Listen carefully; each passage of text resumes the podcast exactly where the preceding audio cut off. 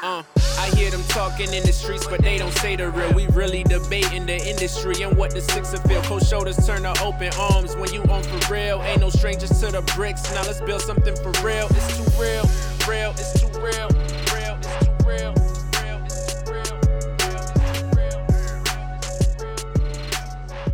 It's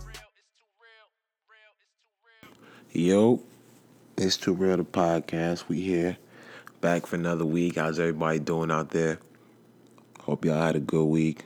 Are having a good week, a productive week. Hope everybody's healthy. You know what I mean? It's a beauty. It's just a great time to be from Toronto, be from Canada. You know what I mean? Shout out to Drake putting on around the world with these crazy shows and shit. But it's just a great time to be in Toronto, Canada. I'm pretty sure if you've been living in BC, you've been enjoying these benefits for a long time. But right now, Toronto, there's so much good weed floating around. You know what I mean? I just honestly, fuck it. I'm gonna just say shout out to the government for letting these dispensaries pop up because, my nigga, I've been smoking some good shit and it feels good to. Yo, man, thing about it is, man, I'm gonna break it down to you. Like as much.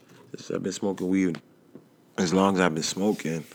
Like, you know what I mean? I knew about indica, I knew about sativa, but I didn't know that, you know what I mean? Certain weed like sativa gets you, keeps you more energized, and, you know, indica keeps you just on the couch, tired. You know, that feeling when you're like, holy, I'm fire as fuck, dog. You know what I mean?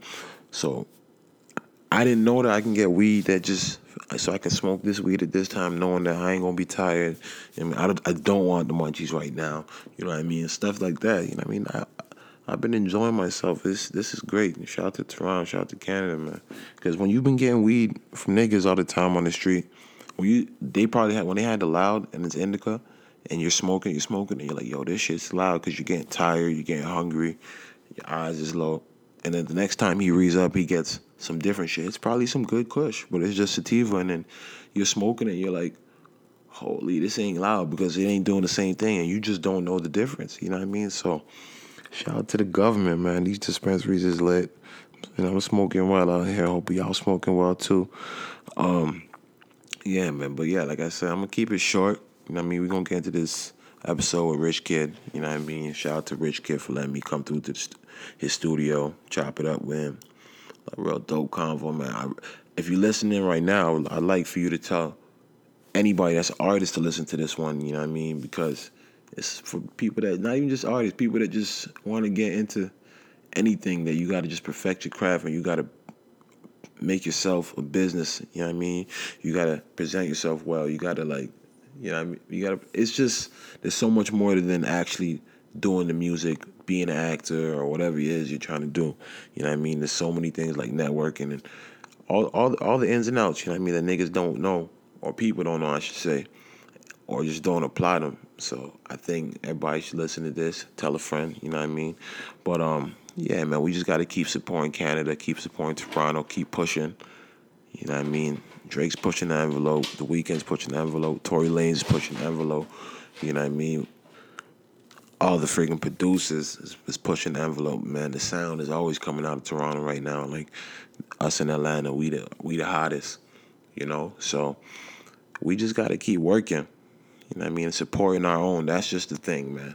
If you actually hear a song or hear music from a guy out here, like, why not support him? Or a female? Like, it just doesn't make no sense, and we got to stop that shit because... we got to push each other forward, you know what I mean? It's a younger generation. You got internet. We got a lot more finances than people did back in the day, you know what I mean? So before you go spend your money on something stupid, you know what I mean? Help somebody out and help yourself out. It's good music, you know what I mean? It's whatever it is. Support our own, man. But yeah, I'm going to drop this right now. It's Too Real, the podcast. If you like what you're hearing, man, subscribe, like, review. iTunes, SoundCloud, and yeah, man, we here. God bless. Oh, yeah, my bad, I forgot. The way the episode ends is kind of crazy because we were talking, and I don't know what happened. The audio just went out, you know what I mean? That's just a fact. And, like, we were just talking, and the shit ended kind of crazy, and Rich Kid had to go, you know what I mean? So we just couldn't finish that last conversation, but it is what it is, man. Everything else was gravy, but yeah, man, enjoy the episode. Yo, What's good, everybody? It's Too Real, the podcast. We back for another week. We got a special guest in the building. Somebody who's been putting in a lot of work for a long time in this Toronto music shit, this Canadian music shit, I should say. You know what I mean? We got Rich Kid in the building. What up, what up? Technically, you in my building.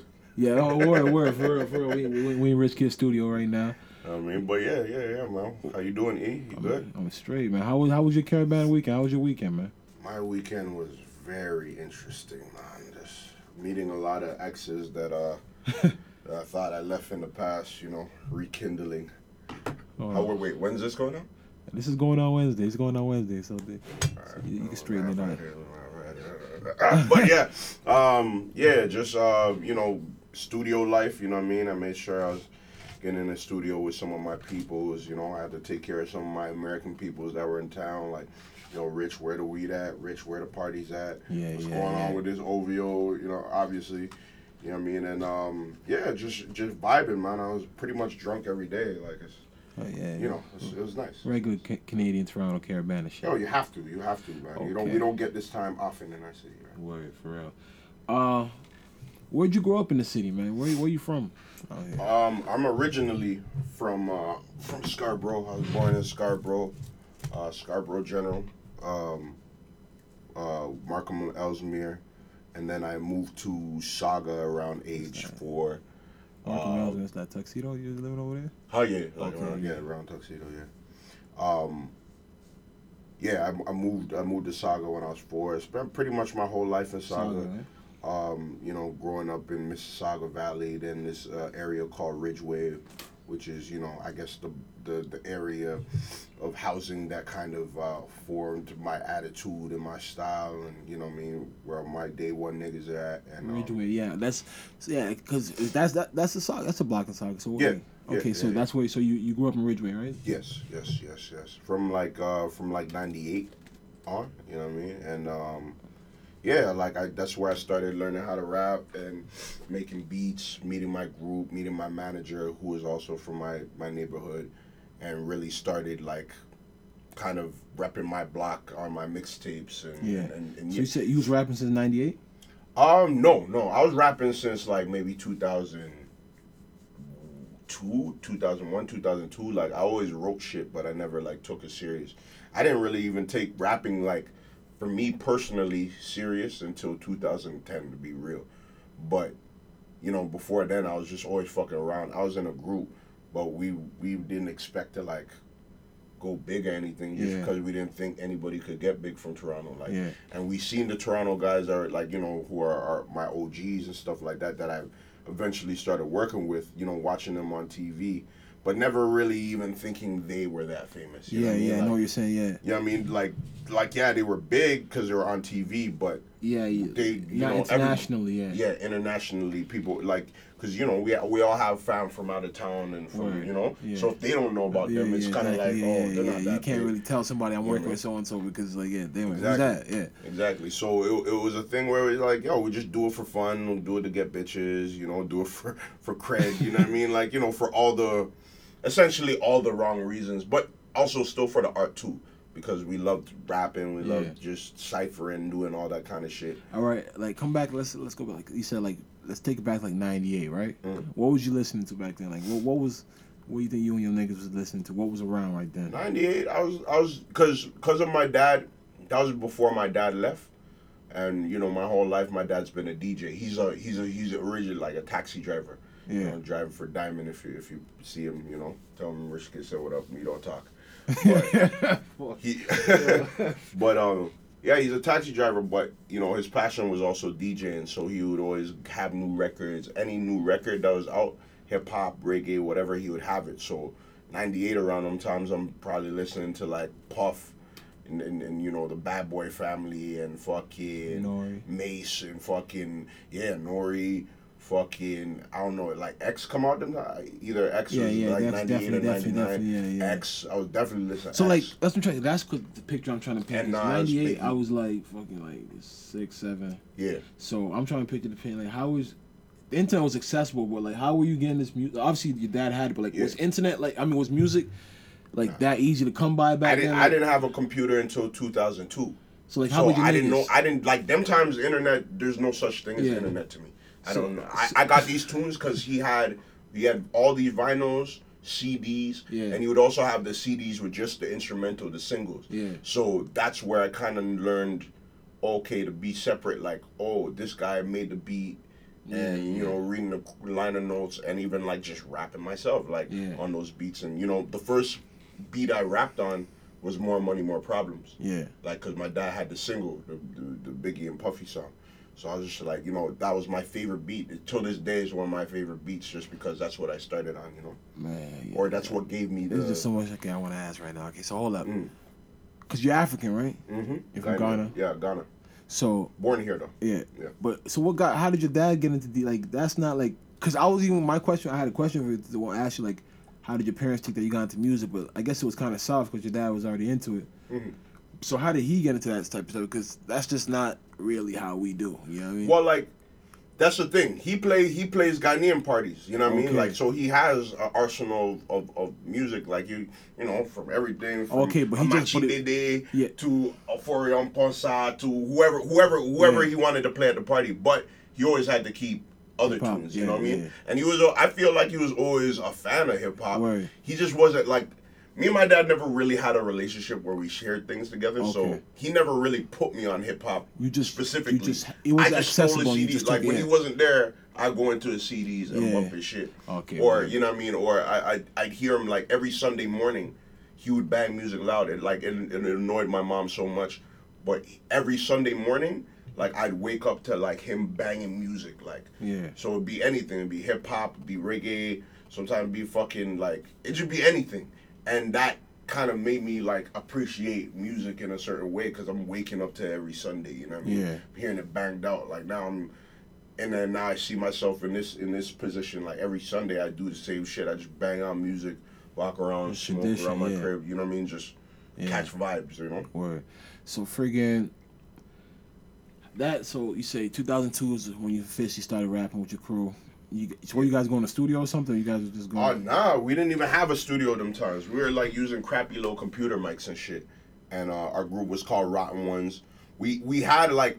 Our homie Poison, he lived, like, down by, like, you know, down the street from us, like, outside of the hood. Yeah. And he had a crib where all of our OGs would go there and rap and do their thing. And it was really just a closet with a computer mic and, you know, blanket up, you know, like a real Bandulu kind of setup. But in 2002, that's lit. Yeah, in 2002, that was the stew, you know what I mean? And, we recorded our first songs there. Like, I made a beat. Like, that was when I first started sampling because one of my homies in the group gave me Fruity Loops, and he was just like, oh, here, like, this is how you can make beats. Like, you know what I mean? Because I always wanted to be able to make the sound. I didn't want to, like, keep on taking other people's beats. Because that's what we were doing at the time. You just get those J Arms mixtapes and, you know. Were you guys making any waves out here in Sauga, like, in 2002 when you guys was rapping? Like, see, that's the thing. Like, I would like to say we're making waves just because we're, like, performing around the place. Yeah. Like, we did a one performance at 108 while I was back, like, opening up. I can't remember who we opened up for, if we even opened up for anyone. Then we just ran a show, and our DJ Magic Mark was spinning. We did like shows all around. We did some show at Zone 1, you know, all these like local places. But like to me, I always try to look at it from the outside perspective. Like, of course, we didn't really have crazy buzz, or else we'd be like, you know, be legendary. It was more of a thing where it was just like that was a trial period for most of us to see if we wanted to really be in the game or not. And we didn't really know it at the time just because we're just having fun with it.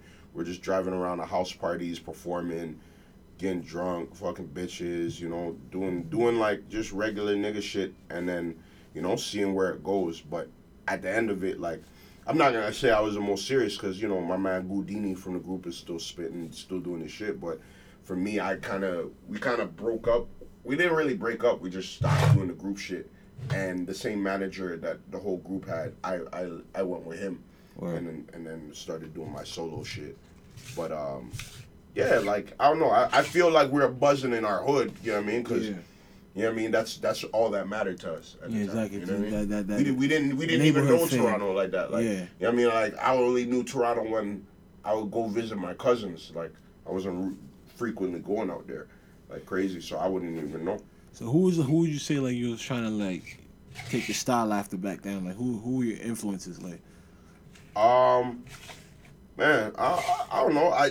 The shit I like. So you know, fuck. I feel like sometimes I might put some Biggieism in my shit. I definitely like, you know, like Jay. So you know what I mean. Like, I you know certain flows and cadences. You know what I mean. I've learned that from him and tried to do my own style. Yeah. Where, like back then in the day, like there was certain raps you could hear. Like I was trying to sound like this guy, or trying to sound like that guy, but. Yeah. Like yeah, it was mainly like the J's and the Biggies. Not really too much of Nas's. Like even though Nas is one of my favorites, I wasn't trying to kick it like conscious like that. Yeah. Yeah, I wasn't like. That's the thing. I wanted to be really all across the board. Really, like I wanted to give everybody everything. But then I soon realized that that's not what it's about. Like you can give people everything, but you have to give it in your own style. You can't just transform into Kendrick or transform into Drake or transform into... you got to be you. You got to be you and be consistent. And then, you know, talk about issues where you can. Because, you know, people say Drake don't talk about certain issues, but he has that... He'll have the one line in the song where he's like, you know... I don't know. It was on that 30 for 30 or something about people shooting each other and... looking out for one another, some kind of shit. Yeah. He like dashes it, so it's like, oh yeah, okay, you're socially conscious for a minute, but like that's you know what I mean. But he has to keep his with image. His lane, He's not gonna put on a kufi and start marching with Black Lives Matter. I know what you're saying. Yeah, for real. He's gonna march with light skin Lives Matter before that happened. What you friggin' you submitted a movie to the Toronto International Film Festival? Years ago, I did a short film called Trespassing, when I was with Remix Project, City Life Program. Everybody on the show has been in the Remix Project. You was over there back then, eh? I was in the first round of Remix Project. When did this shit start? Remix Project started in about when I was out of high school, so like 2007. Damn. Yeah, because so everybody that's come on has been on there, okay. Because I don't think they celebrated their 10th year anniversary yet. Nah, they haven't, so okay. It's about to be, like, next year should be the 10th anniversary of Remix Project. So, you put together a movie. You directed it and everything? I directed it. I wrote it. You know what I mean? I definitely had help. Like, the point of... It was a program where, basically, young writers, screenwriters... They get a group of them, there was 11 of us, and then they take us through a process of mentorship, bring in different, like, directors, Canadian writers that have done, like, big stuff from TV and film, and basically help us create a movie, like, you know what I mean? But only 3 of us out of the 11 get picked. So I already had my script done before the program even started. Yeah. I brought it to Gavin, and I was like, yo, man, because... Originally, Remix was supposed to have 3 parts, or 4. Yeah, 4 parts. It was supposed to be the music part, the business part, and the creative design part, and then a video part. And Aaron A was supposed to run it. But it wasn't, it didn't happen right off the bat. And I had a script that I already wrote. It was, you know, based on the experience that I had, and you know... I just wanted to just talk about it and put it visually on the screen. Mm-hmm. And he was just like, yo, we could do this. And then he didn't get back to me for like a month or so. And then he was like, yo, we're gonna do a program, like a music program, or a movie program. I'm like, okay, so that means I can make my shit? Yeah. And he's just like, well, you know, you're gonna have to like go through the program and, you know. Learn the stuff. Yeah. And learn the stuff. I'm just like... Fuck, man, I just want to make my movie. But, you know what I mean, it was good, because it essentially taught me, like, how to write a script.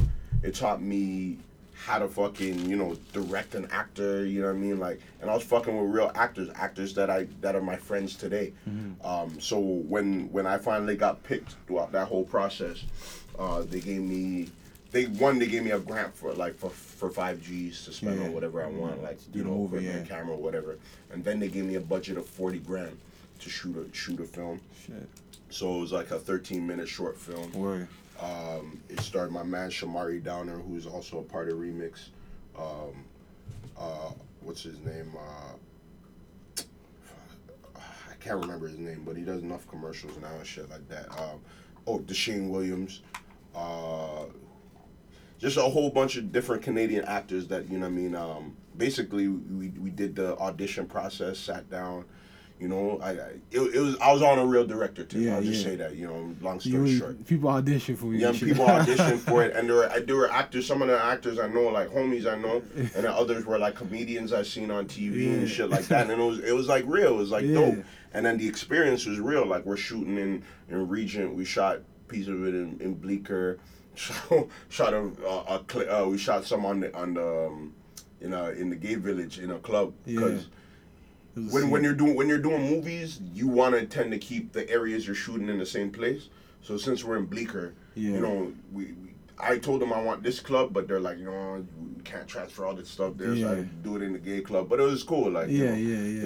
They let us use a club and do everything that we just had to take down all the rainbows and shit like that. They just make it look like a real club, right? And then when it was done, man, it was we premiered it at TIFF Lightbox and premiered it again at at Revival, just as another screening and shit like that. And then we've been doing screenings here and there, but I never really like submitted it for the festival. Like I did, it didn't get in for Tribeca. Okay. I don't think I tried with TIFF though, but it's just a movie that's there. I look at it now and feel like I could have done it way better. Yeah. But because, you know what I mean, like budget issues, you know, when you spend too long on one scene, you got to cut another scene short. Yeah. And that's what I was learning on set. You can't spend too much time. So if you're going to get that scene, you got to get it right and get it on point. You know what I mean? Yeah. You got to work with your actors, sit down, get them in. You know what I mean? I had to like... One of my actors was real nervous, and she didn't know I had to sit down. To get them informed. That's crazy. You know, get on my Spielbergs. You ever thought of doing another one? I want to. It's really about just sitting down and having a proper script and committing to it. Yeah. And since then, I haven't really. I committed to a second script that would like connect to that story because I wanted to make it like almost like in the vein of that movie. Remember that movie Crash? Have everybody's kind of lives. So every short movie would have their life, and it would intersect into one kind of thing. You know what I mean? And it would tell a tale of Toronto. You know what I mean? And eventually I will. Eventually. Right. 2010, you were nominated for Producer of the Year at the Junos. How does one go about even getting to that platform? Like, what do you gotta do to like? Do you gotta submit yourself to them, or they just take note? Yeah, you gotta submit. The only one that probably doesn't have to submit is probably Drake and The Weeknd. Yeah. Because they need to make their category look like it's great. You know what I mean? Like, and not to say that. You know, whether it's Classified or Shad or me or Sunreal or whoever is not doing what they do, like, it's just more, you know, to the outside eye that doesn't know what a Juno is. You know, it looks like, the biggest names help it, right? So word. I feel like, you know, it's like it's part of it is submitting, and then the other part is, you know, putting in that work and actually making yourself visible because, you know, you submit your name and then they go back and then they look at your shit and they're like, okay, you've been doing shit. Maybe we should nominate him, you know what I mean? And they weigh it against that. But yeah, 2010, I didn't win anything. Whatever year it was that fucking Drake was hosting, I think that was 2010, no? Yeah. The one where it was in Toronto? I'm not sure. Drake hosted one, and that was the first one, I guess, a hip-hop artist ever hosted it. He was nominated for 6 awards and didn't win one. Drake? And he lost the rap award to Shad. See, they just didn't see where he was going. And and the Shad album, I produced like 3 on that. Okay. So, and it was kind of, and I wouldn't say it's bittersweet because, you know, I mean, I wasn't on the Drake album anyways. But I wanted, like, I was supposed to be, like, apparently.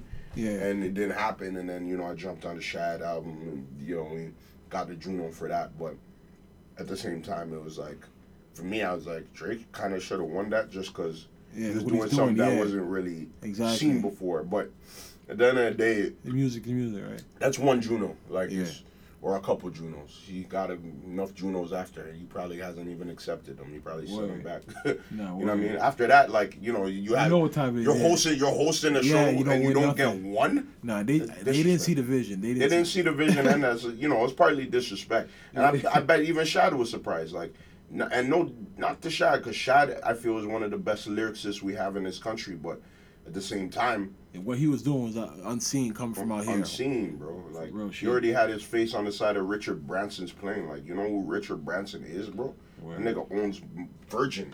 Yeah. Like, not only Virgin Mobile, Virgin Airlines, Virgin everything. You got a billionaire fucking with you, like, from your first album. Word. You dig what I'm saying? Like, it's crazy. So he just don't show up no more. He don't come, man. He don't come. For what? What do you need to do? Oh, man. You don't have a check big enough to get this. Fuck it. Fucked up. Yeah, but you. So do you and Drake have a relationship right now? Like, cause you worked on a couple. I wouldn't call it a relationship. We're cool. Like, every time I see him, we, you know, we talk shortly, and you know what I mean, we're cool. You know what I mean, I did his earlier shit. Yeah. So like, yeah, we have that bond there, and you know what I mean, like here and there, you'll just, you know, one time I seen him at the club and he brought me backstage, got me some Hennessy, and you know, we're good. Yeah. Like you'll do those small little things randomly, but we don't talk on a day to day. It's just we just see each other and then you know, acknowledge each other and show love. You know. As somebody like, so you work with like guys like, well, you produce for DMX, produce like Busta Rhymes. Mm. What does that feel like? You know what I mean? Like to know that you're Legends, like I think I seen you put up a clip one time on Instagram about DMX on the Breakfast Club speaking about a track that you must have produced. Well, like with DMX, I never met him face to face, but I had talked to him on the phone shortly after he came from jail, cause he jumped on the beat I did for Drake. Yeah. And he was feeling it. My homie Snaz gave him the beat. And then they just did their thing on it. So yeah, it felt good because it was like it's DMX, like that's. Yeah. That guy I grew up listening to. And if he had an ear for some of your shit, then. Huh? The fact that he had an ear for something that he picked something that you fuck with. Yeah. That shows you know your work. That was love. And at the end of the day, it's an interesting kind of thing because I know Drake fucking, you know, grew up on him too. That's why he got him on the new album or sampling him on the new album. Like, and then, you know, for that to happen at that point and then DMX not like Drake and kind of like, because not really a beef. It was just DMX didn't like Drake, and Drake didn't really respond to it. And when he did take the beat and did his thing with it, you know, I called the camp. I was like, they're not really gonna care anyways, but I'll just let them know. Like, I didn't intentionally give him the beat. Like, he found it. Like, you know, it's an old beat, obviously. Like, it's an old track by that time. And then they're like, yeah, no, it's cool. It's whatever. Yeah. Like, okay. Like, he's, you know he's getting at him on the interviews. They're like, yeah, we know. I was like, all right, nigga, all right, cool. But, and to hear him now come full circle, you know, even talk about the track and, you know, talk about Andrina, because Andrina Mill is one of our national treasures we don't appreciate enough. Andrina Mill is like one of our best singers. But, you know, for him to really feel the track, like, because he says on the track when he heard this beat, he, like, you know, put him in the zone, you know what I mean? And that's what I want to do. That's what I want my production to do, get you in the zone. So speaking of your production, so it's like you're just what would you call your beats? Like what would you describe them as? Like, cause right now people believe the Toronto sound is that singing downtown wave, right? Like it's really not, but that's just what's getting light out here. You know? Oh yeah. So it's like I don't see you trying to conform to that. I don't see you making those type of beats. Well, like that's the thing. I haven't had like a big produced record in like maybe a couple 2 years or so. Like I haven't really pushed that forward, and the rap shit too. I've kind of I've kind of So stay recluse on that. But the thing is, I've always felt like the Toronto sound has always had that influence of Caribbean vibes to it, just because that's the way we talk, that's the way we move. You know what I mean? Like Jamaicans are the cool ones, the cool black people up here. So they kind of influence a lot of the culture that goes on. Now we're getting into like a different kind of wave now. Like we're definitely like on the hip hop side, we're always influenced by New York at first, and now we just kind of went straight to Atlanta. and we've stayed there and kind of like fused the Atlanta sound, the Houston sound with, you know, definitely with some Chicago drill, but then the moody element that, you know, Weeknd normally delivers is the kind of like the backdrop for most of this shit. Mm-hmm. And it's like, that's cool. Like, that can be the Toronto sound too, because at the end of the day... But it's like, why is that the only thing that's making noise? Like, the melodic stuff, you know what I mean? Well, that's the thing. It's because we're not the only ones doing that. So basically, you know what I mean? Like, but right now, if Drake is doing it, then at the end of the day, it's like he's the most popular guy. Nah, but I feel like it's not even Drake kind of got away from right now. Any nigga that's trying to bust out of Toronto, like any. Oh, like you mean like trap niggas? But it's not even the trap niggas is they're on their drill shit. You know what I mean? They think they're in Chicago. Nah, a lot of trap niggas be singing now. Like, if you hear, like, Smoke Dogg or I ain't hear Smoke Dogg singing, but, like, the Beats by Nav, you got the J-Soul guy that just signed up. Yeah. You know what I mean? So it's like, everybody trying to be on that. You got the Jimmy, the Prime, you know what I mean? So it's like, everybody's trying to be that Weeknd, like, that sound. It's just, yo, because if you go on online... I be hearing Pressa singing and shit. Yeah, but I like what you're saying on that, okay? But that one's more of, like... They're young niggas. They're real young niggas. I'll feel like, but that's more of the still drill, Lil Durk, Speaker Knocker Lane, you know what I mean? It's like, but these guys are really on that, like, I'm singing about, like, codeine being fucked. Like, they're really singing life, real life shit, yeah, but, like, in a dark way. You know what I mean? Yeah. So it's like, why, like... Because it's popular to what they hear. And they're a lot of them imitate what they hear. You know what I mean? Like, as do all of us, you know what I mean? Like, you're gonna...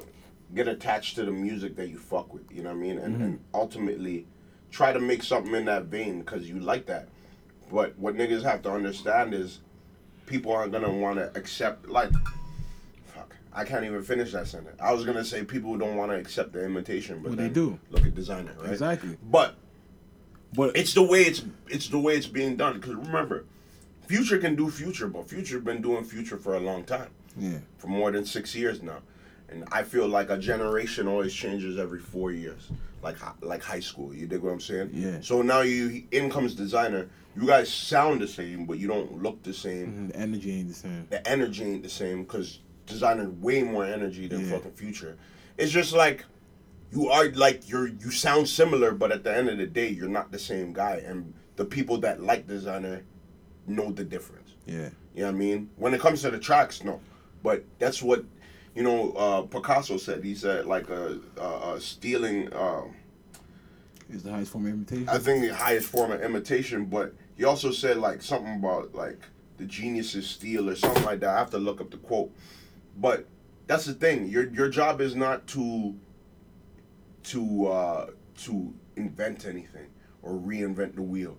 Your job is to innovate it, make the wheel faster, make the wheel better, make the wheel... But that's what I'm saying. But there's guys, okay, like the Pressas, there's guys like that, like, they're doing their... They're making their music, and it's on some Toronto shit that, like... It, obviously, this, like, the sound may be the same, but they're not... They're using our slang, they're using our shit. They're making, like, yo, this music, nobody's probably heard it. Like, there's niggas out here making good music, but it's like, it ain't catching on home. Mm-hmm. Like, right here at home, it's not catching on. Mm-hmm. Like... Why don't our people want to fuck with our music? Like, why are we so stuck with, like, catching on? That's the thing. I see so many hits on Toronto niggas videos. Yeah. Like, you know what I mean? So we are supporting our own. I bet a lot of those hits are fucking us more than Americans, because Americans tend not to... But it's a small margin of us that just keep clicking it back. I'm telling you, you can randomly just ask a certain person, be like, yo, you know this person? And they're like, nah. But depending on their age, because remember, you got it's fan bases, man. It's not ever going to be everybody supporting one person. We could say that with Drake, but you have to understand that nigga has a machine behind him. He's a pop star. Yeah. You know what I mean? Rap stars, wherever you are. There's rap stars in every fucking big city that's not getting their shine. Their hood is bigging them up. They have little niggas in their city bigging them up, but they can't seem to break worldwide. And, you know, nobody can seem to break nationwide out here. From Toronto? Yeah, besides Jazz, okay, but like who? Like you don't like the niggas have in the past, you know what I mean? Don't say, but right now we're in this in the time where internet, like yo, we have more tools than ever. Like, if niggas could break through in the past every 6-7 years, why can't niggas be breaking it every year now? Like it's literally like go the OVO route, which is singing, or stay unknown? Well, I'll agree with that. You need to sometimes have a melody and a catchy kind of thing. Like, yeah. I feel like it's always been like that, but now it's a lot more about the melody. When it comes to rap, like rap and R&B, the line is blurred right now. But with the whole why can't niggas go nationwide, look at it this way, bro. You just said it. Why can't niggas go nationwide? Nah, man. How many niggas are around the nation? To be real, look at it. But like look at man's like Classified. Classified is nationwide. What skin color is he? I don't even know what that is, to be honest. Exactly, and that's a problem. That guy, he classified as a white rapper from Halifax. He's been rapping for a long time, rapping since probably early 2000s. He had that song Inner Ninja. He had a song called that old Canada rap song that you ever remember those Canadian beer commercials? And then they had the Canadian like hip hop song or whatever, the old Canada. Honestly, man, I don't remember. Bro, you need to do your research, bro. Like I probably wasn't even around for all that. What, you were in the States or something? Yeah. Okay. Well, either way, he's a Canadian hip hop artist that can tour, do back-to-back shows. Oh, yeah. He's done, like, his latest joint he did with Snoop. He collaborates. He pays for the feature. He did shit with Primo. Yeah. Did shit with a whole bunch of niggas. But, like, the thing is, his rap content is really just about him coming from a small town, him, you know, like rap, him liking the rap, and, you know what I mean? The simple kind of shit. Cult following. But it's not even a cult following. He's a kid. Like, you could call it cult because he doesn't have that following in the States. Yeah. He has some fans in the States, but he can't break through the States. Yeah. But Canada-wide, like, you know, I went to one of his shows at Opera House, and he did it back-to-back 2 nights in a row. There's, like, he had all different kinds of fans. Black fans, white, Chinese, like, it was really, I thought it was all going to be all white people there. But, you know what I mean? And he's had platinum albums. So you're saying it has to be that level. It has to be, so in Canada, you're trying to say it can't be niggas. It can't be that urban music you're saying. That's what you think. No, he makes urban-ish music. But the problem is, he's not black. Or not, that's not a problem. He's just not black, so at the end of the day, he relates to more of the people that are listening to his music. But it's something to say, but you don't think the black people here, like, I know niggas, I can think of like 50 to 100 niggas that would, when Chief Keef was his hottest or whatever, like, they'd support him, you know what I mean? Chief Keef is from America. But that's what I'm trying to say. We like you mentioned Pressa, the first person. Like, Pressa got hits. He's touching 1 million views. He's touching, like, he's doing his thing. Mm-hmm. But it's like, why ain't he getting support out here? Like, why isn't he getting from everybody? That's what as in like the push. Like push from who? From the people. But who's the people? You said he has 1 million hits. Yeah. So you tell me. So what is that? What does that equate? So what does that mean? You told me people just go. A lot of people go back and forth. Yeah, exactly. So it's like. So maybe he's only getting support from that few people. But that's what I'm saying. You need more. Hits on a video. What I'm saying, I'm trying to say equivalent to the music he's making. Like, if I want to go song for song, I could put on a song of his, and then put on a song of somebody else, and then put on a song of an artist in America that's doing their thing. And people, if it's in a club, let me say, like, nobody's going to say, yo, turn that shit off. They're going to be bumping to it. But when it ever came to an artist being popular, when has it really just been about the music? There's more that comes into play. But at the end of the day, Pressa doesn't have an image that makes him stand apart from anybody else to the American public. You know what I mean? But I'm not even, that's the thing I keep trying to tell you. Like, or the Canadian public. Why not? Because at the end of the day, it's not believable here. Whether you like it is. Nah, but whether you like, because remember, you're in the world, so you know. Yeah. I'm in the world, so I know. Yeah. I've been in jail before. I have street niggas. I know niggas that are shooters. But at the end of the day, from the outside perspective, and which is the majority of the people, which are white, Caucasian. Yeah. That doesn't happen often to them. They don't see it often here. There's a lot of things that go on to the mentality of what blacks go on in America and what they can talk about compared to what blacks in Canada. No, I know exactly. They don't believe us. You know what I mean? And at the end of the day, and it's not just what's believable or not. It's just the way it's marketed. And niggas aren't marketed that same way up here. So it's not appealing as much. Drake is an American. Like I've always said, Drake is an American artist. You know what I mean? He got marketed over there. He tried up here. Nobody really wanted to give him a shot here because it's like a rapper, actor, singer. He's already like something that, you know, you feel you can't sell anyways. Mm-hmm. But somebody in America found a way of, okay, we're going to do this to you, you're going to do this. Okay. If there was somebody in Canada that knew how to market it, knew how, and wanted to invest, and then, you know what I mean, you could start to change the mentality of people, but you have to go through generations before So you literally think it's going to, before that time comes, it's going to be years. Like, before what? Like, I feel like Jazz maybe has the possibility because... But only that's because he has, like, I don't want to say, like, a weirder... Like, his music is, like, to the dark side. I can't explain, like, there's people that are, like, white people love this guy. Like, yeah. I was trying to say, because it's not... But that's the thing. White people love me, too. You know what I mean? And that's the thing. I don't be talking about the dark side shit. My shit is just... It's just funny, hood... whatever, like, I just talk my shit, right? Yeah. But at the same time, you have to be impressionable to those guys. You have to somehow be, like, you're almost like a Schoolboy Q. Mm-hmm. You know how Schoolboy Q is, he's still crip, he's still gangster, but the white people love him, same way, because he just has that attitude about him that's inviting, it's cool, like, he's a cool-ass nigga. And that's the kind of niggas that white people up here like. In America, there's so many different white people that like different things about hip hop. You can like gangster shit. You can like the Chief Keef. Sometimes, depending on your age, you're gonna like the shit. Like anything Chief Keef and after is your shit. Yeah. You know what I mean? And then if you're a certain older white guy, you might be bumping that backpack shit. You might be bumping Talib Kweli and Mos Def or whatever. You know what I mean? But up here, it's just the white people they have a certain view of shit where it's just like, yo, if it relates to me in some kind of way, or I can like it. But it's not like how Classified spits it. He spits my exact life. I come from a small town. And everywhere outside of Toronto is small town.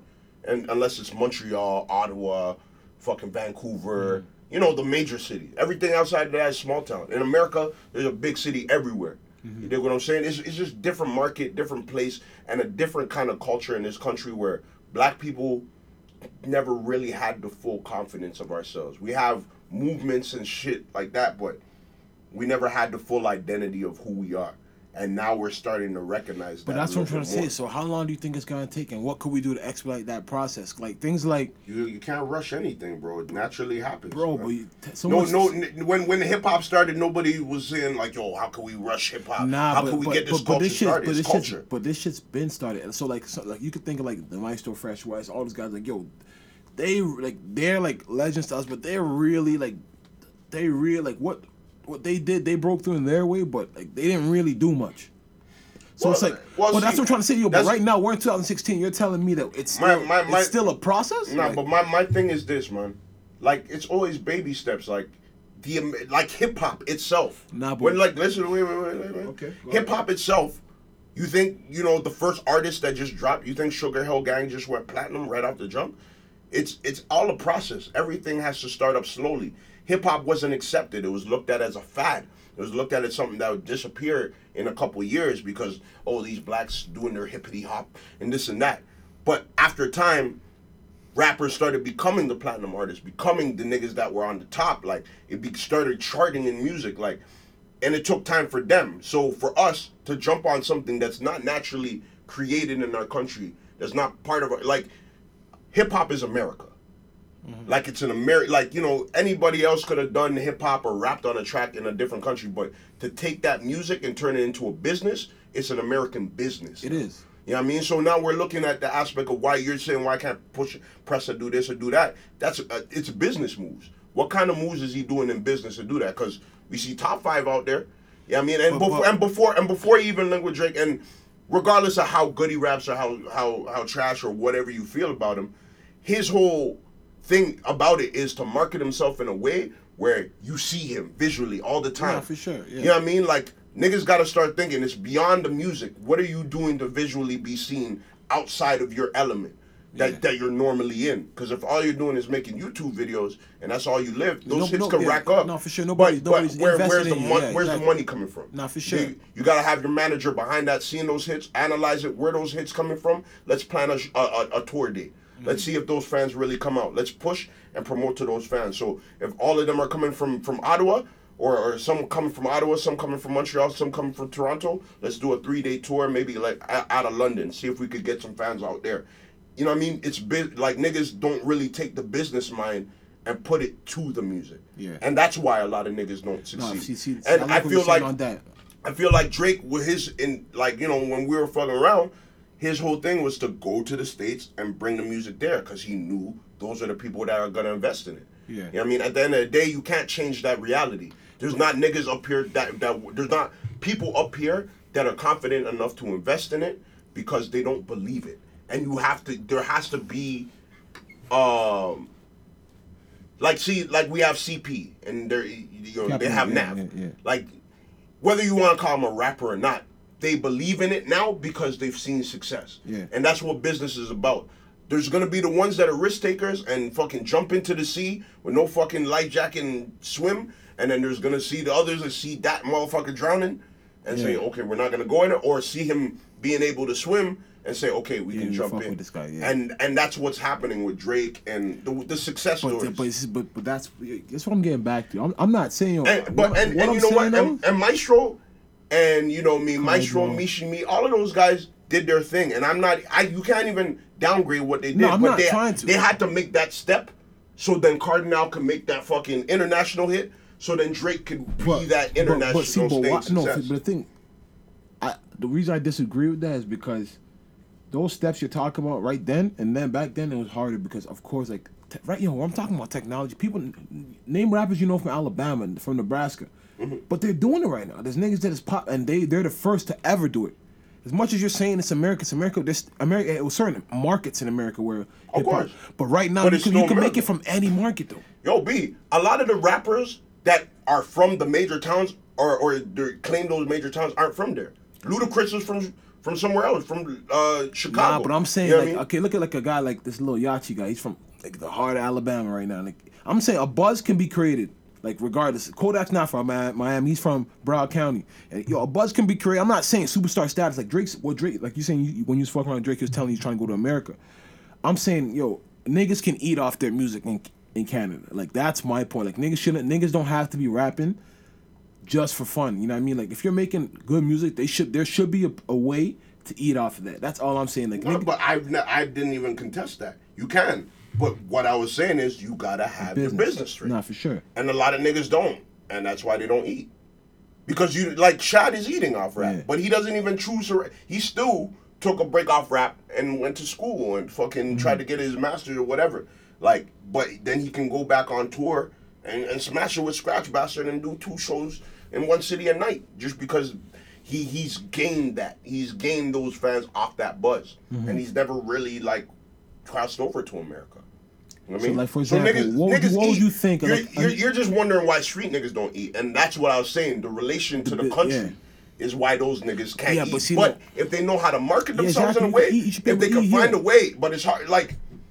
You have to make it believe people, because when it comes to gangster rap, when it comes to trap shit, there's a certain amount of believability. It comes with America, just anything that comes from America. But fam, what I'm trying to tell you right now, I'm really not even looking to America. Like in Toronto alone, with the 2 million plus people, then you got Sauga, you got Bram. Like as much as like you said, you know it. You're like you know what's going on. Niggas know what's going on. People on Instagram know what's going on. Like I'm just saying, the music wise, as far as that specific, like.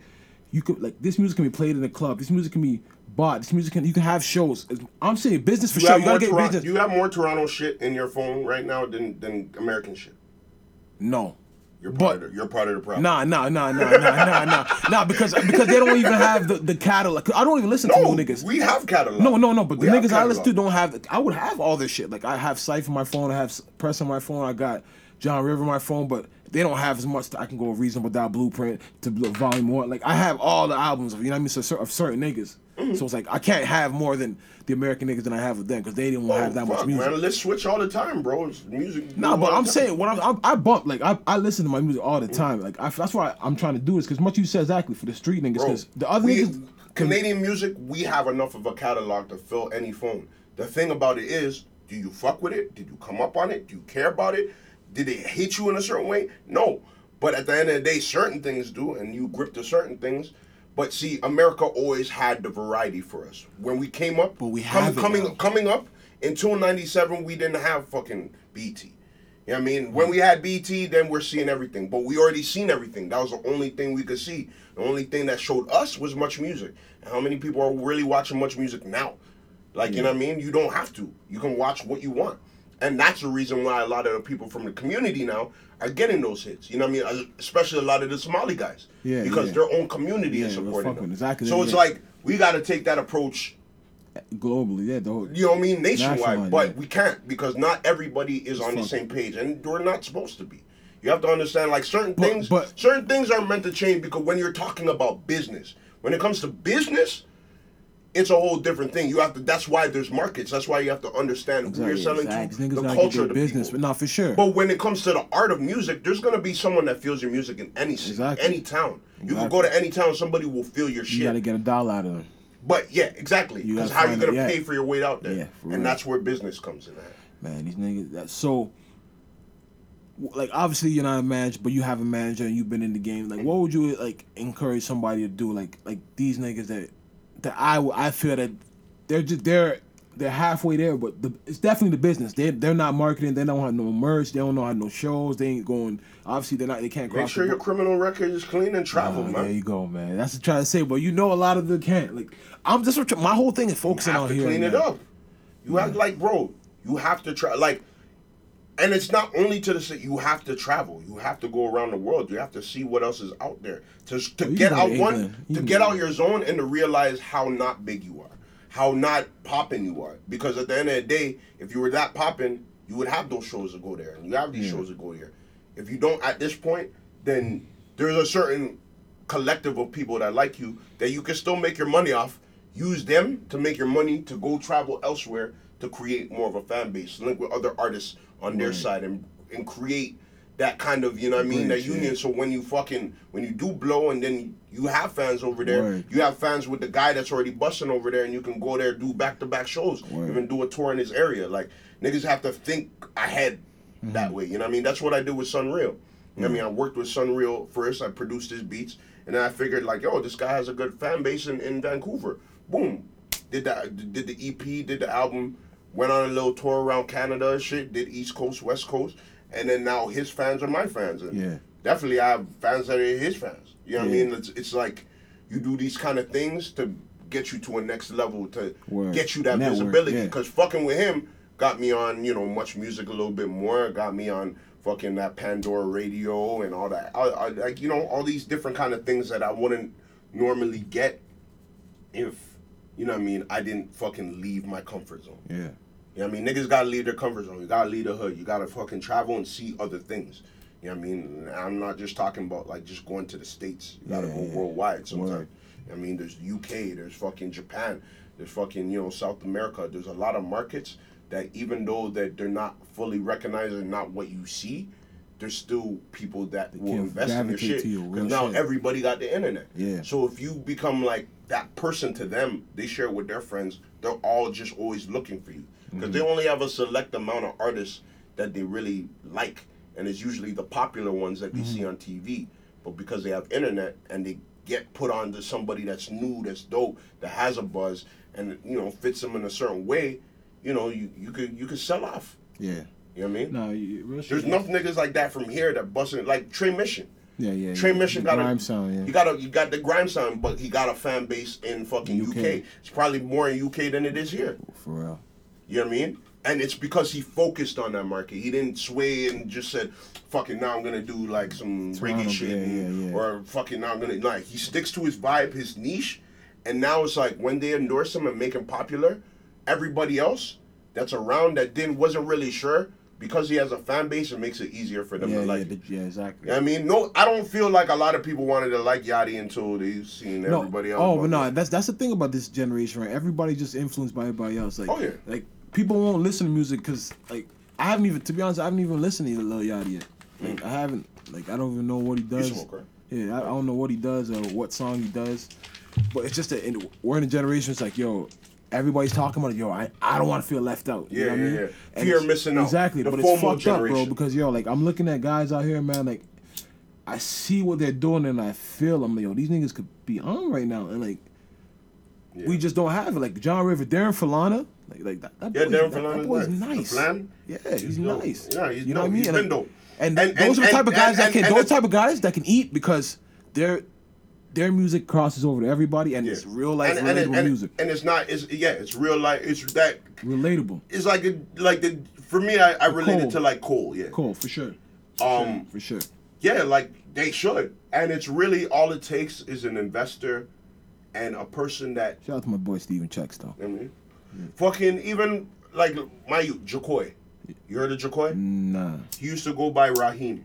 He's a rapper like I don't know if he's Somali. He looked like Somali, but Raheem, he was rapping a lot. He had like some shit, like some videos with Zach Fax. He was part of that Stylist when they had that Stylist DJ awards. He was in one of the ciphers with a couple of us. He was doing his shit, but the rap, him just doing the rap never really popped off. He started singing more. Yeah. And now he his SoundCloud went crazy, and now he signed to Def Jam. Right. He's from here. He's like he's one of the biggest kind of rising SoundCloud. So what do you feel about that?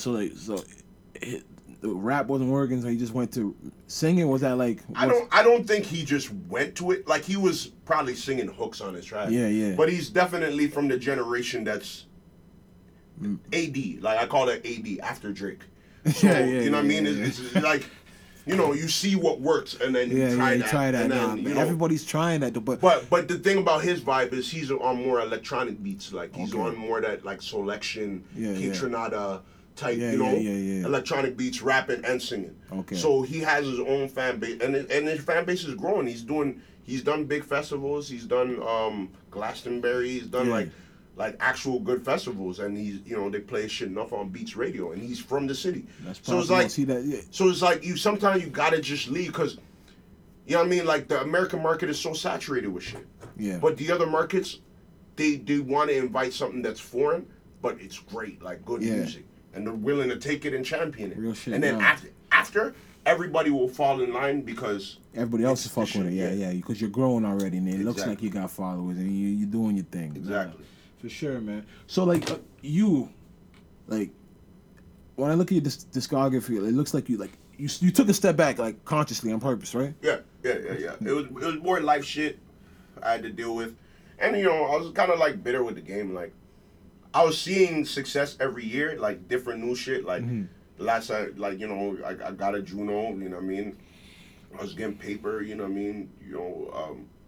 I just didn't like that. I felt that there was a certain ceiling because I don't feel I have an image. I don't have a specific image. Like you don't see me coming out. I'm not the nigga with the dyed hair, or I'm not the nigga with the tight pants, or I'm not the nigga that wears only rock kind of clothes.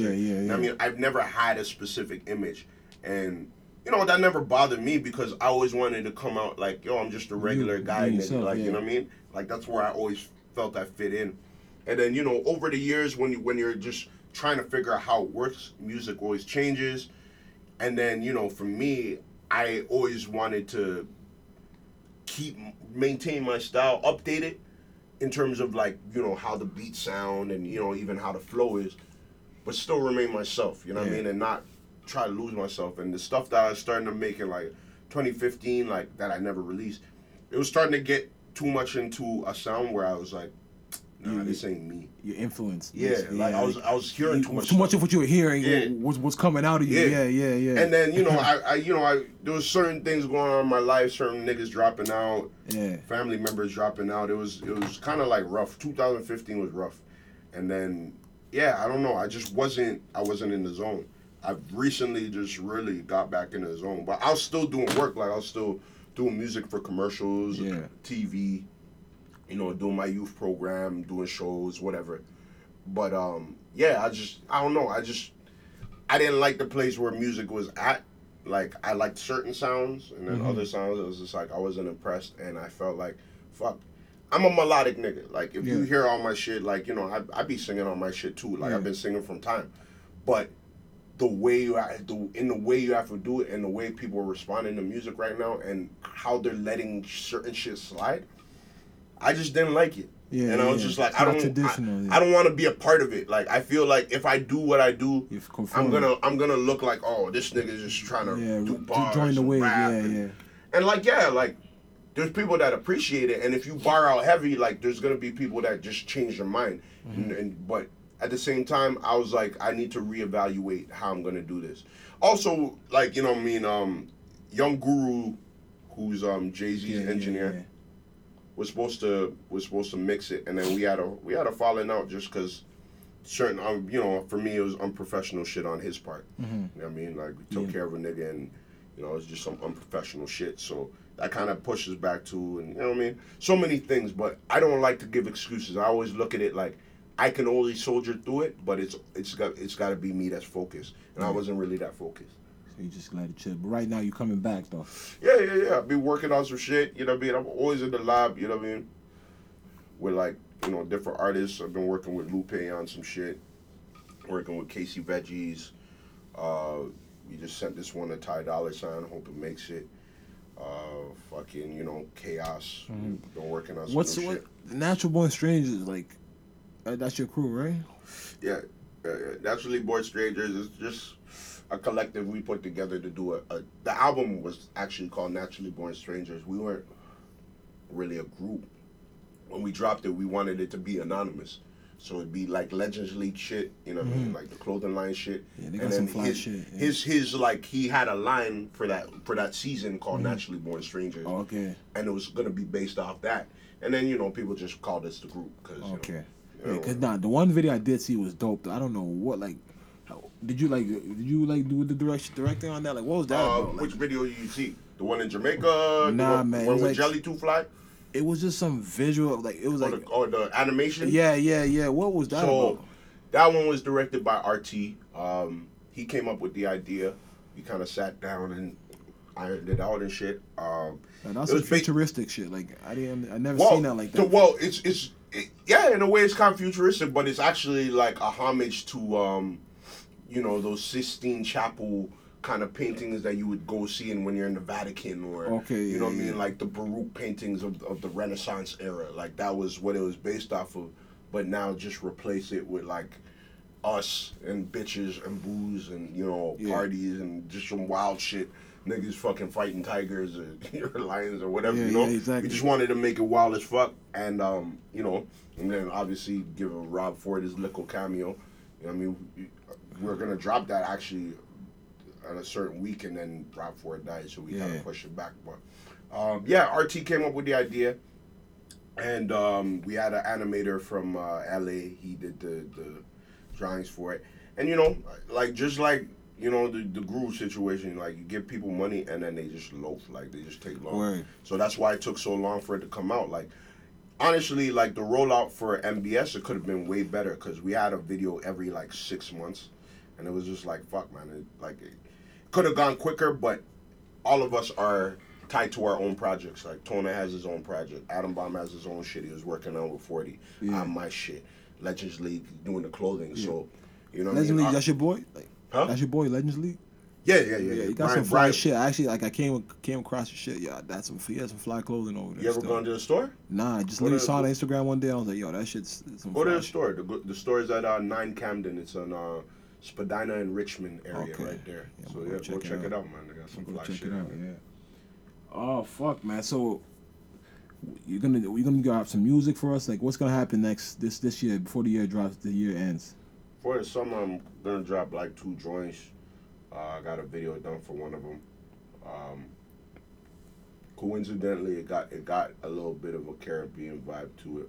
Yeah. But I actually held that down for a minute. So from before all these controllers, everybody, the fake controllers. But I got that popping. MBS record before the end of the year, fall time, just more collaboration shit with me and Sunreal, but single wise until next year we might drop something. And solo shit soon. I don't know when the solo shit will be done. I just been stacking tracks. I'm like at 20 that you enjoy producing more or rapping? At this point right now, I don't know. I don't know. It used to be one or the other at any given time. You're really not feeling music right now. Like, what do you mean? Like, you're just not like where the game's at right now, basically. Saturated. Yeah. To be honest, yeah. Because people basically... I have fun making music. Don't get it twisted. I still make beats every other day. I created a project where it's like you could tell, like, me, I just don't really give a fuck what other niggas are saying or doing. Yeah. Really. Musically, it doesn't, like, fuck, I wish I had my laptop. I rinse it. But it's more of a vibe where it utilizes, you know, the sounds you hear today, but got a fuse of different sounds in there. And my attitude on the whole thing is like, yo, fuck niggas. And, yeah, I'm going to drop it soon. I just looking for the right... Roll out. You know what I mean? I want to get all my videos stacked. I have to shoot a couple more, and I don't want to, like, take 6 months with a joint, because I'm still doing it independently. Like, I'm signed with a label called Black Box, and they're the ones who funded my... America or Canadian? Canadian. Okay. They're the ones that funded my my project with Sunreal and shit like that. The MBS project we did on our own. Project IMO, which had Psych and other joints on there. We put our own money into that. So with this one, you know, we'll see. If they like the project, then they'll put money into it. If not, then we put our own money into it and do it ourselves. But that's the thing. I've always been about that independent grind. Yeah, I was just about to ask that. So, like what have you, when you did your shit with Black Box and you did your shit independently, which one did you feel like, was it the same amount of money? Was it the same amount of, because obviously you know where to hit. You know where you're at. MBS didn't really make us that much money. Like, because it was a free project. Mm-hmm. Like, even though we, like, you know, got the Juno Award and, you know, we did a big show for it, but we never really followed up with too many big shows because we wanted to keep it, like, real, just recluse, you know what I mean? But I think we didn't understand how bigger it could have gotten and how it could still get if we learn how to execute it this time around properly, I think. Yeah. But we never really went past that. We're just like, all right, let's drop it. Let's make money off the show. And then, you know, people live off the music. And we didn't really plan to shoot the next video until, like, you know, got the reviews on the record. And they're like, you know what I mean? People were actually feeling it, feeling the vibes of it. And I was just like, yo, we gotta do this next video. They're like, okay, let's apply for a grant. I had to wait for the grant. Exactly. Did the video, and then, boom, I had to wait for the next grant. You know what I mean? Like, I hate waiting for grants, but...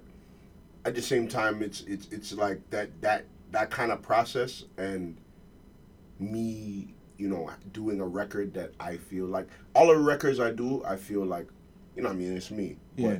But I felt like that was the most me at the moment. Yeah. And I love the sound of that. And for me to win an award off that is like, makes me feel like, okay, like I'm in the right direction. But then again, the project with me and Sunreal, I could say, like, it made me some good money just because we were touring. It gave me the fans that want to listen to that MBS shit now and take a chance on that or whatever, you know what I mean? So I feel like, you know, definitely going the label route, if you know what you have to do with it, you know, it can make you more money than if you do it independent. But if you definitely know what you're doing, you know what I mean? Maybe you see a hell of amount of money off that too. You just have more of the creative control, and I like that. Okay. You know what I mean? Before we close out, my guy, who you think is top five in the city, man? Top five in the city? Yeah. Top five what? Rappers, singers, musicians, like. On the come up or just? It's just here, just here. I don't really know too many niggas on the come up or like. Know all of their music. You know what I mean? Like, I could hear niggas back then. I can't put them on a list like that. Like, I don't know. Like, to me, there's so many measures. On the come up, like, spinning wide, I honestly, man, Darren Flanigan, man, that boy. Like, I could, like, see, I could put him up there. I could put him up there. River's there. I could put River up there. I could put Raz Fresco up there. Yeah, okay. I could put, you know... I could put Jazz up there. I could put Jazz up there, and because his performances are crazy. I think he's already out. It looks like he's about to be out of here already, man. Like, I think Jazz is out of here. Yeah, but not really. You don't have a radio single that we're hearing. You don't really have. It looks, yes. It could be like, smoking mirrors, but... and not like everybody has to have a radio single, but that's the mark of... Yeah. All right. Like, people know me. Yeah, I'm in rotation now. You're in rotation. You dig what I'm saying? So, like, until niggas have really have a radio record, like Tory's out of here. Well, yeah, I was about to even ask about it. So, what do you think of him? What do I think of Tory? Yeah. Oh, I like Tory. You worked with him before? Tory's a homie, man. Like, oh, you worked with him before? No, we never worked with each other, but, you know what I mean? Like, it's just niggas you know in the scene and niggas you're cool with. And, you know, we've always talked. You always said he wanted beats at a certain point. You know what I mean? He came to one of my video shoots and just kicked in. We smoked and talked for a minute. Yeah. So, like, you know, Tory's good. Yeah, and I seen him when he was, like, with Freddie Fame. Yeah. Freddie, I remember that, they had his little purple flies and shit. Exactly. Yeah. So, you know, I see his come up, and I seen him go to States. He was telling me what he was doing out there. And to see him come up is like, you know, that's what he wanted. He worked for his, yeah. I told you so. I'm coming. Yeah, like, like it's you know, he's a real cocky guy. Yeah. Like, you know what I mean? Like, but I think that cocky is because of how hard he had to work to get it, man. Like, no, I don't say cocky even about chip on the shoulder. People always say cocky like it's bad. Like, cocky is good. Like, you have to have a certain bit of cockiness to it, especially as a man. Like, you know, we're about, you know, instilling like, yo, we're that guy. Like, you doubted us. This is what we're doing, and I'm proud of him. Like, you know what I mean? It's definitely a great thing. Like, all of his music, can I get with? Mm. Yeah, you know what I mean, but he's talented. I mean? I always bump Real Addresses. Yeah. I love that tune. I love that video too. That's actually what got me into the tune. Mm-hmm. You know, shout out to Zach Fax. You know, Say It is good. Whenever I got a bitch in the whip, like he's adding crazy hooks to like a lot of niggas' music I already listened to. So Tory's out of here, and he's dope, man. You think he's bugging for throwing rocks at the throne? Or you think that's gonna work? Like, you don't think Drake could touch? Like, as obviously Drake's the top guy in the game, but you think like his fan, he's independent. He's just doing his shit. Like, I don't think anybody can stop what he's doing. Like, he makes good music, and people fuck with him. Like, do you think he could be in like a situation where like Meek was in, where it's like, yo, you just gotta just chill right now? Like, I think Tory's music just kind of like people fuck with him. Like, you go to look at his shows and shit. Like, he got people that they're not worried about what other people saying. You know, so you think he's gonna be good? Yeah, I think he's going to be good. I don't... Like, for example, the way Drake's fans have attacked guys like Meek Mill or attacked anybody kind of trying to come at him, mm-hmm. they haven't attacked Tory in that kind of way because they know Tory has a certain talent level that could be up here. Drake is not untouchable, you know what I mean? It only seems that way because, you know, he's built a heavy catalog. He's tried to, you know, for a majority of his career, stay away from, you know what I mean, distracting things and focus on music, creating hits that, you know what I mean, that just keep on going. And, like, that's the thing, to go against an artist like that and not really have any, like, solid catalog, you know what I mean, it's brazy in itself. But, you know, at the end of the day, is that in that what 50 did Ja Rule, you know, in a certain time, and it worked then. It's just... you have to make it believable. And, you know, I don't think he'll totally topple him. Drake is different. Like, he's not Ja Rule. Like, Drake is in society. Like, he's a household fucking name. Like, I feel like the fact that he only has one name has made... Like, I feel like niggas that have one name, like... You're gonna be a pop star. What do you mean one name? Like if you have more than one syllable, you don't... Like, tell me, like... You want Prince? You know what I mean? Like, we like Michael Jackson's still Michael Jackson, but we call him Michael. Like, when we say Michael, like, we know there's only one Michael. There's so many Michael. We could be talking Michael Bowen, Michael whatever. But when we say, like, when I say like, if we're talking sports, but if I say, and even in sports, LeBron. Like there's bare Michaels, but we know there's only one Michael. Yeah, you know what I'm saying? Like, so it's like Cher. Fucking, you know, Britney Spears is called Britney. You know what I mean? I know what you're saying. Nah, but Drake, he's out of here. Like, he's a, like, when you say household name, that's what he mean. Like, white people know, my mom knows him. Like, he's on his way to being an icon. He's close to being there, not really because of musical content. Because musical content, like, success. It's Not only that, it's more of his influence on culture. Like his influence of how he's directed where people, how people, other people do music now. Because it's like, yeah, success is what allows people to recognize that and change the way of shit, but it's like in the way he's done it. You know what I mean? Because it's not like he hasn't borrowed from other people too. His style is borrowed from other people, but you know that's what I was talking about not inventing. You gotta re-innovate the wheel. Yeah. So he's just innovated a certain style that he borrowed from, you know, Ja Rule, fucking Joe Budden, fucking Kanye, Wayne. You know what I mean? The guys that he's been around or admired, even Pusha T. You know what I mean? Like, those are Jay-Z, all of the guys that he's gone against at certain point in times, we was all listening to. Like, you know what I mean? So now it's like he utilizes all their styles and does it in his way with his image and his certain style, and has continued to do that. He's, you know what I mean? He's kind of like everything in people's minds now, everywhere.